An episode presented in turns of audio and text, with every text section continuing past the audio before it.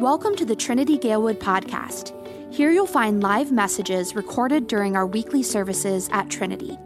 We are a community that desires to look, live, and love more like Jesus.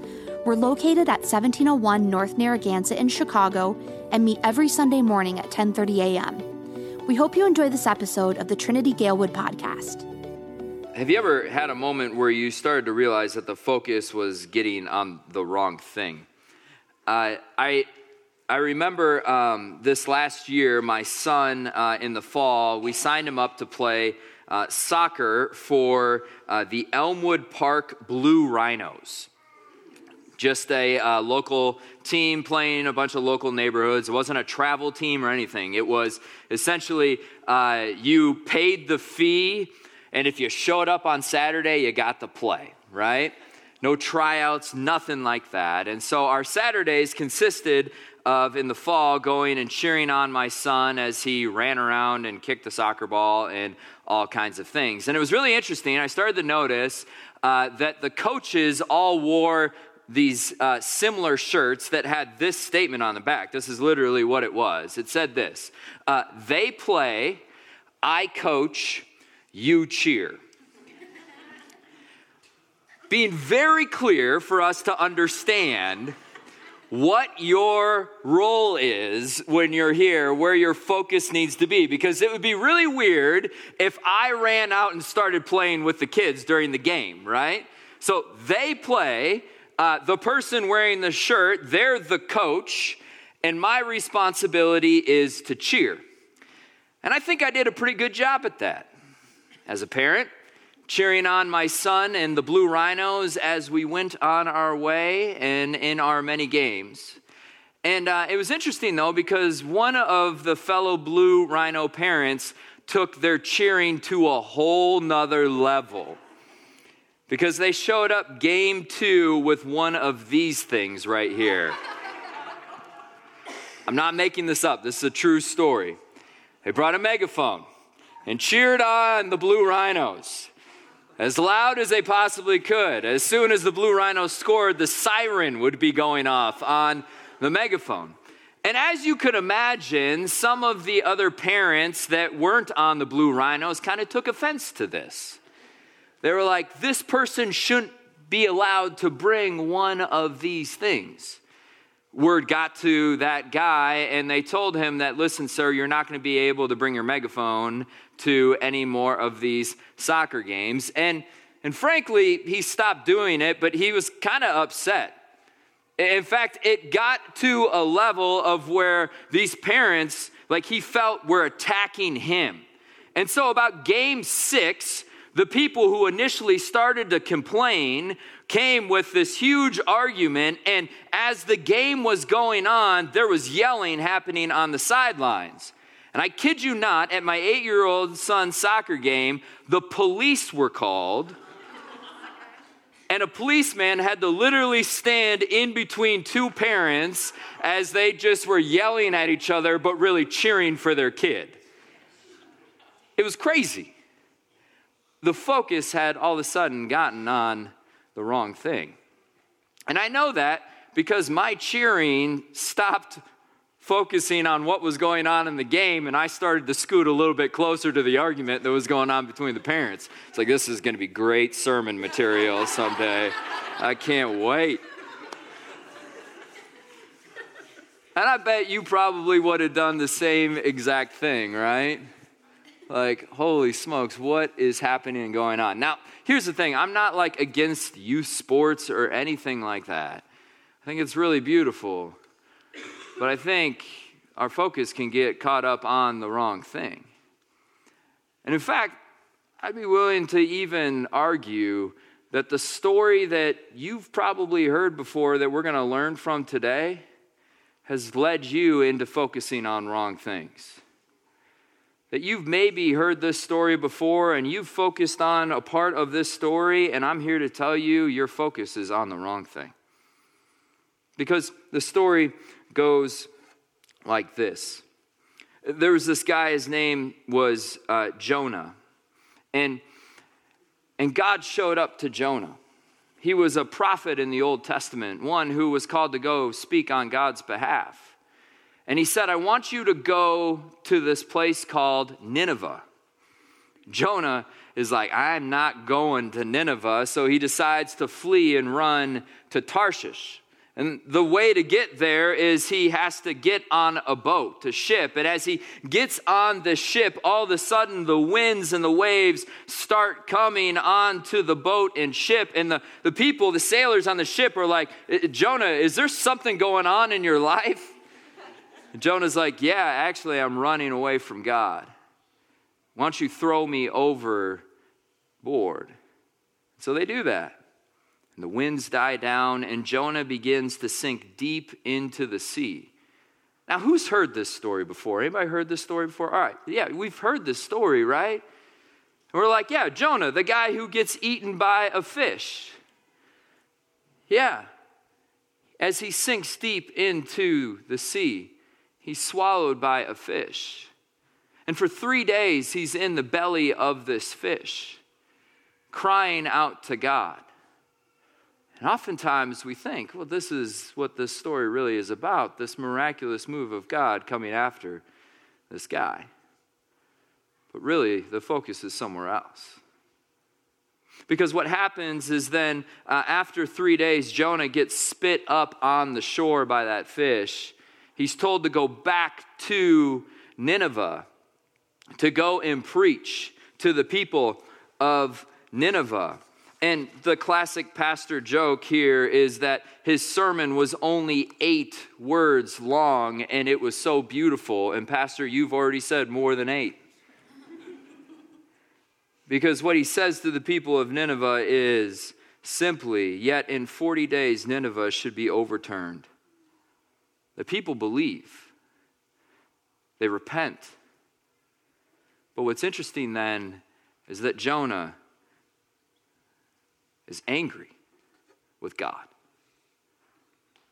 That he would even show compassion to these people. During the season of Lent, in the month of March, we're going to be looking at this story of Jonah. And the baseline question that you and I need to really wrestle with, the question that we ultimately have to deal with, is not that this story is about some guy who got swallowed by a fish. If that's your focus for this story, you're just like the parents arguing on the sideline. You're focusing on the wrong thing. The point of this story is so much more beautiful and so much more challenging than some fish story. It's this big question that we have to ask. It's this are you okay with God showing compassion to your enemy? Are you truly okay with God showing compassion to even your enemy? For this month of March, we're going to look at the story of Jonah. And, uh, and I really do think that this is very fitting for our time of Lent because this is a time that we take on challenges, right? We abstain from certain things. We use this as a time that I'm really going to focus and zero in. And, and as a church, we really want to help you in that journey here. And as we look at the story of Jonah, we're going to see that God is a God who shows compassion to Jonah, but he's also a God who shows compassion to all. And that's incredibly challenging for us to come to grips with. And so, to set up this series, I just want to answer three questions. This is all we're going to do today. And you can actually read the story of Jonah. It's only four chapters, not long at all. We're going to be going through it every single week. But these are the three questions that I want us to address today to set us up for this challenge of Jonah. There are these. Number one, who is Jonah? Secondly, why did he flee and get on a boat to Tarshish? And third, why is his story in the Bible. So, first off, who is this guy, Jonah? Well, Jonah is a, a prophet, which means that he's one who speaks on behalf of God, and especially during the time of Jesus, before, or rather, before Jesus came into this world, God had appointed prophets who would go and speak and share uh, the news of what God is going to do. Typically speaking, prophets during this time were given words about God and were uh, called to speak those words to God, or speak those words to other people. Uh, so when we read um, when we read of the prophets, we're reading the words that they spoke to a group of people. But Jonah's prophecy is different. Like I said, we only have eight words that he actually spoke to the people of Nineveh. Uh, Jonah's story is more about his life and the journey, the chiseling that God is going to do in his life. If I could like kind of use a metaphor, like this is more like a 30 for 30 like a documentary film. The athletes are with me on this, right? Uh, this is more of a, of a documentary as opposed to a dissertation. This is more about looking at his life story and what God is going to be working in him. And what's interesting is that we know some of the context of when Jonah lived. Uh, Jonah was a prophet during the reign of this guy, Jeroboam second. He was the king of the northern kingdom in Israel. And we read that, uh, that Jeroboam is described as a bad king. In the book Second Kings, chapter 14, in particular, verse 25, we read that Jeroboam II was evil, that he acted in unjust ways, and he was not faithful to God. What's kind of interesting too is that Jonah wasn't the only prophet during this time. There was also two other contemporaries or prophets during that time, Amos and Hosea, and they both said that Jeroboam II is not a good king, whereas Jonah was one who championed Jeroboam. You think political drama is only an American issue? It's existed during the time of God's people as well. But anybody who understood the context during this time wouldn't have get, gotten just lost in that fine detail. There was something deeper happening and going on here that would have been more shocking to the original listener of what God was calling Jonah to do. Which kind of leads to the second question here. Why in the world did Jonah flee and get on a boat to Tarshish? What was his problem and issue with the people of Nineveh? Well, Nineveh during that time was the capital of this empire known as Assyria. It's the heart of the empire, the major metropolitan city. And the Assyrians are known in history as being some of the most cruel people that had ever lived. In fact, uh, the king of the Assyrians was this guy, Shalmaneser III, we believe. And he was known during his time as being one who would torture prisoners, he would dismember them, and he would dis- decapitate his enemies. I read one story about this man that there was this common uh, way that the Assyrians uh, interacted with their enemy, that if they were imprisoned, they would come up and torture them. And the way that they would torture them is they would cut off their legs and then take off their arm, and they would hold the hand that remained, and they would mock them as they would shake their hand as they would die. In fact, I got a picture of it right here for you to check out. No, I'm not, I don't have a picture of this. Are you kidding me? like, like, Pastor Dave is a sick man. No. I want to show you that. Are you kidding me? All right. These, these people during this time, the Assyrians were brutal were vicious. So, why did Jonah not want to go to Nineveh? Because he heard the story of what they did to the captured. But also, it was something deeper. Nineveh, the people of Assyria, were, were enemies of God's people. They weren't on the same team. And, and what's interesting to note about this point here is how God calls Jonah to go. He doesn't call Jonah to write up some really mean, offensive letter saying that the God of Israel is really upset with you guys, and I'm just going to mail it over to you. He doesn't call Jonah to like have a bunch of like the elite warriors, an army behind him, and say, You're going to go, but you got some heat behind you. You got some people with you. You got backing. No, God calls Jonah to go himself to his enemy.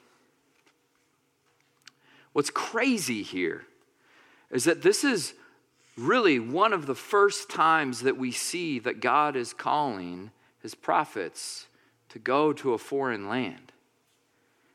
Yes, before God had, had used his prophets to speak against the enemies, but now he is calling Jonah to a different task to actually go to Nineveh, to be present in this place.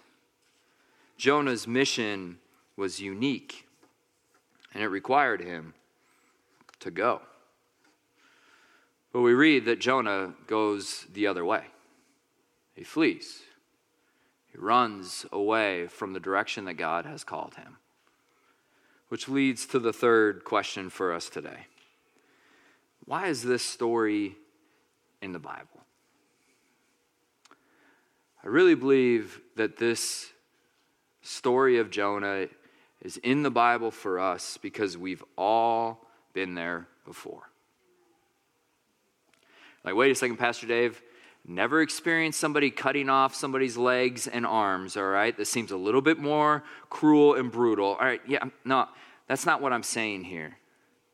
We've all been there before because we've all had to wrestle with this question Are you okay with God showing compassion to your enemy? Are you truly okay that God would have compassion for somebody that you couldn't even imagine deserves it? See, there's no doubt that we live in our culture and world in a place that's filled with all kinds of division small and big, trivial and very serious. I mean, we have these silly debates in like Chicago of like, should you put ketchup on a hot dog or not? Stupid, but it causes some kind of division, right? We have allegiances to the Cubs or the White Sox, or heaven forbid, like my in laws, the St. Louis Cardinals. There just seems to be kinds of division we have divisions amongst people of are you born and raised in a neighborhood or are you a transplant into a neighborhood? And, and, and, while those can seem maybe a little bit small and not that big, we can also point to other things that are big that cause all kinds of division in our culture. Who are you voting for in 2020? let alone the division that exists inside of political parties over issues and things. But it gets even deeper than that. Do you believe that racism is real and systemic, or do you believe that it's a thing of the past? Or, or what's your stance on marriage and who has the right to be married? Today, I need you to see that Jonah was dealing with this real question that you and I have to deal with as well. Are you okay with God showing compassion to your enemy? To the one who views something different than you? To the one, the crazy ones who put ketchup on their hot dog? or root for a team down south. Or even deeper, to somebody who disagrees with you on something that's so core to who you are.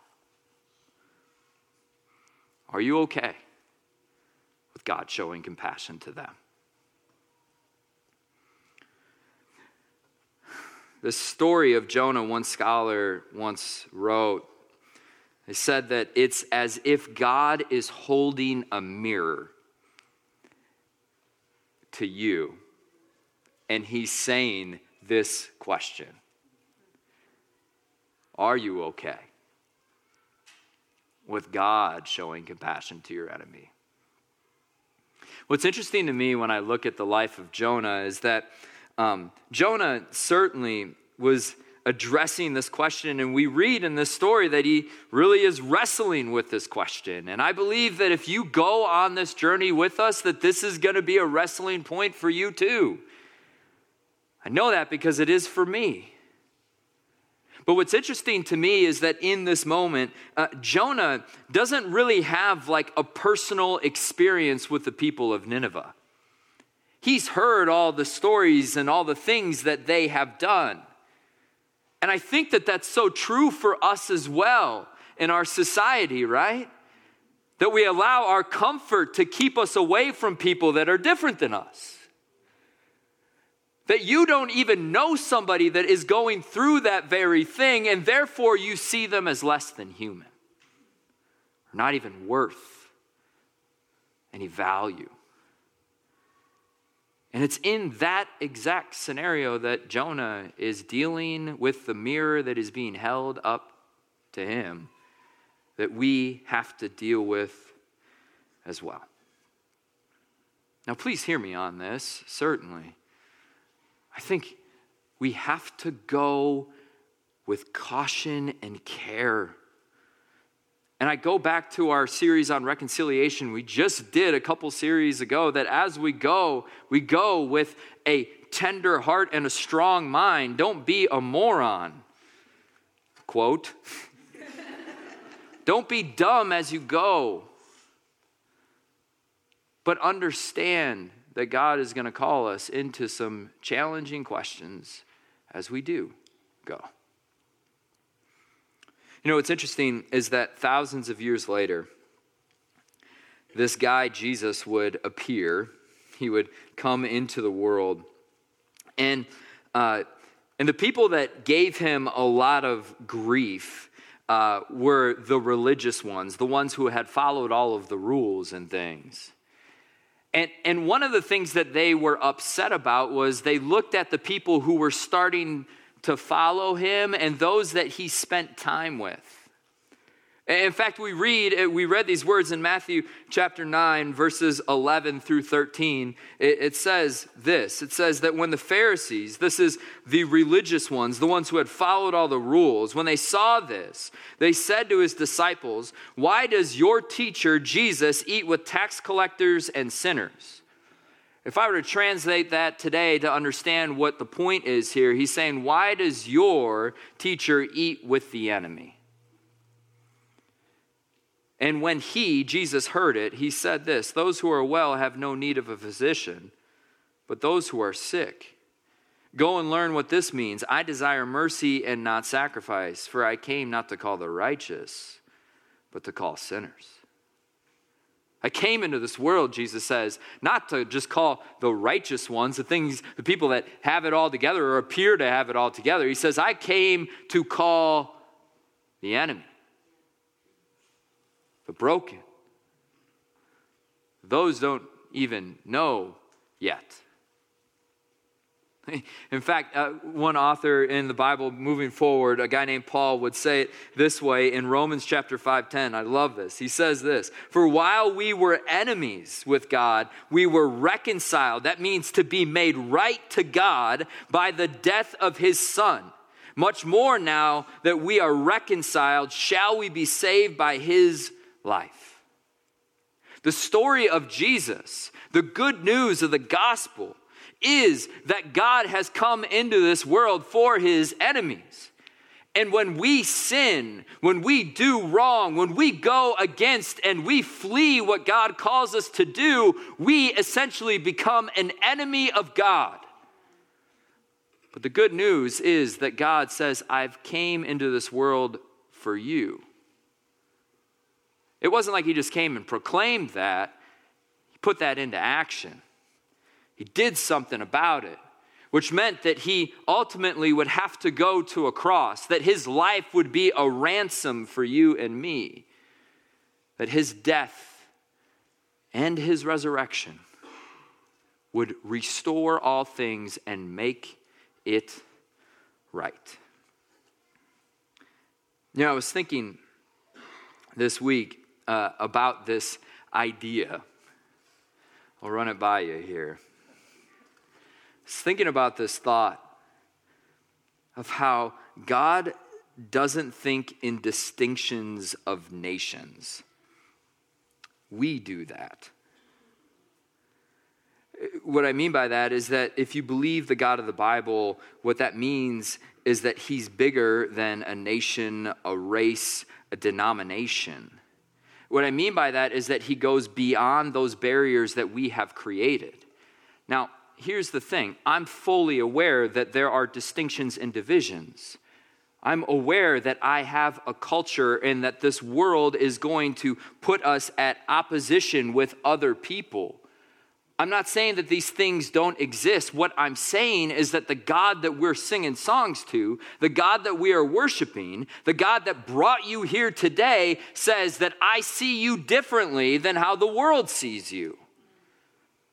And what that means is that that will call us as well to go to greater lengths, to go to greater places, to go to things that are beyond the divisions that we typically create in this world.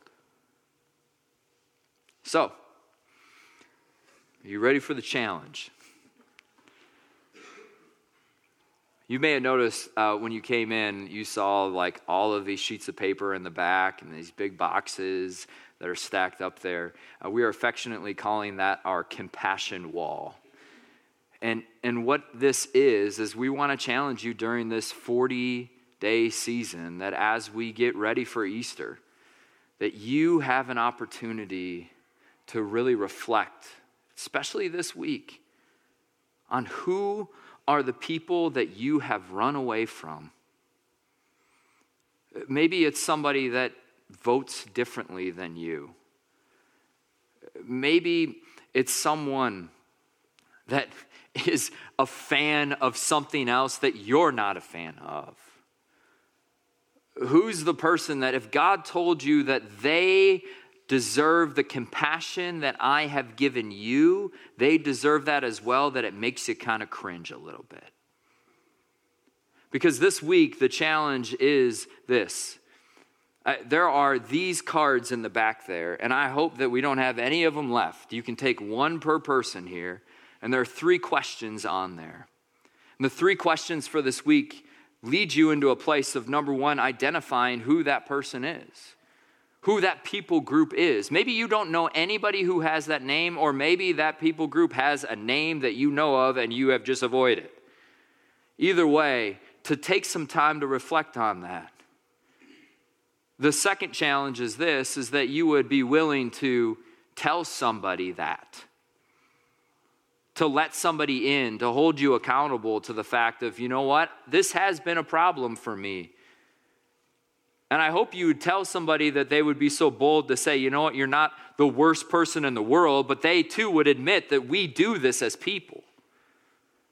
And then lastly, just to pray for that person, that people group.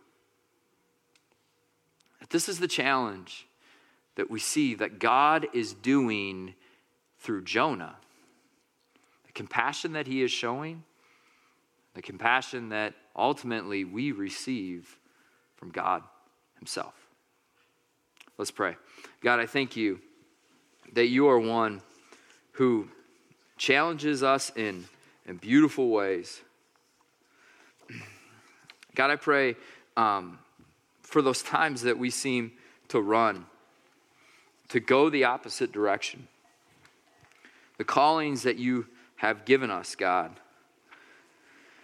I'm so grateful that you're one who continues to call us to. that you keep working in, in our lives. And I pray, God, that we would see through the lens of how you view us, that we would be challenged by that question, that, that we're okay with you, God, showing compassion to our enemy. God, we need help in that. We can't do it on our own. We need your spirit to guide and lead. So please lead us, Jesus. It's in your name. Amen.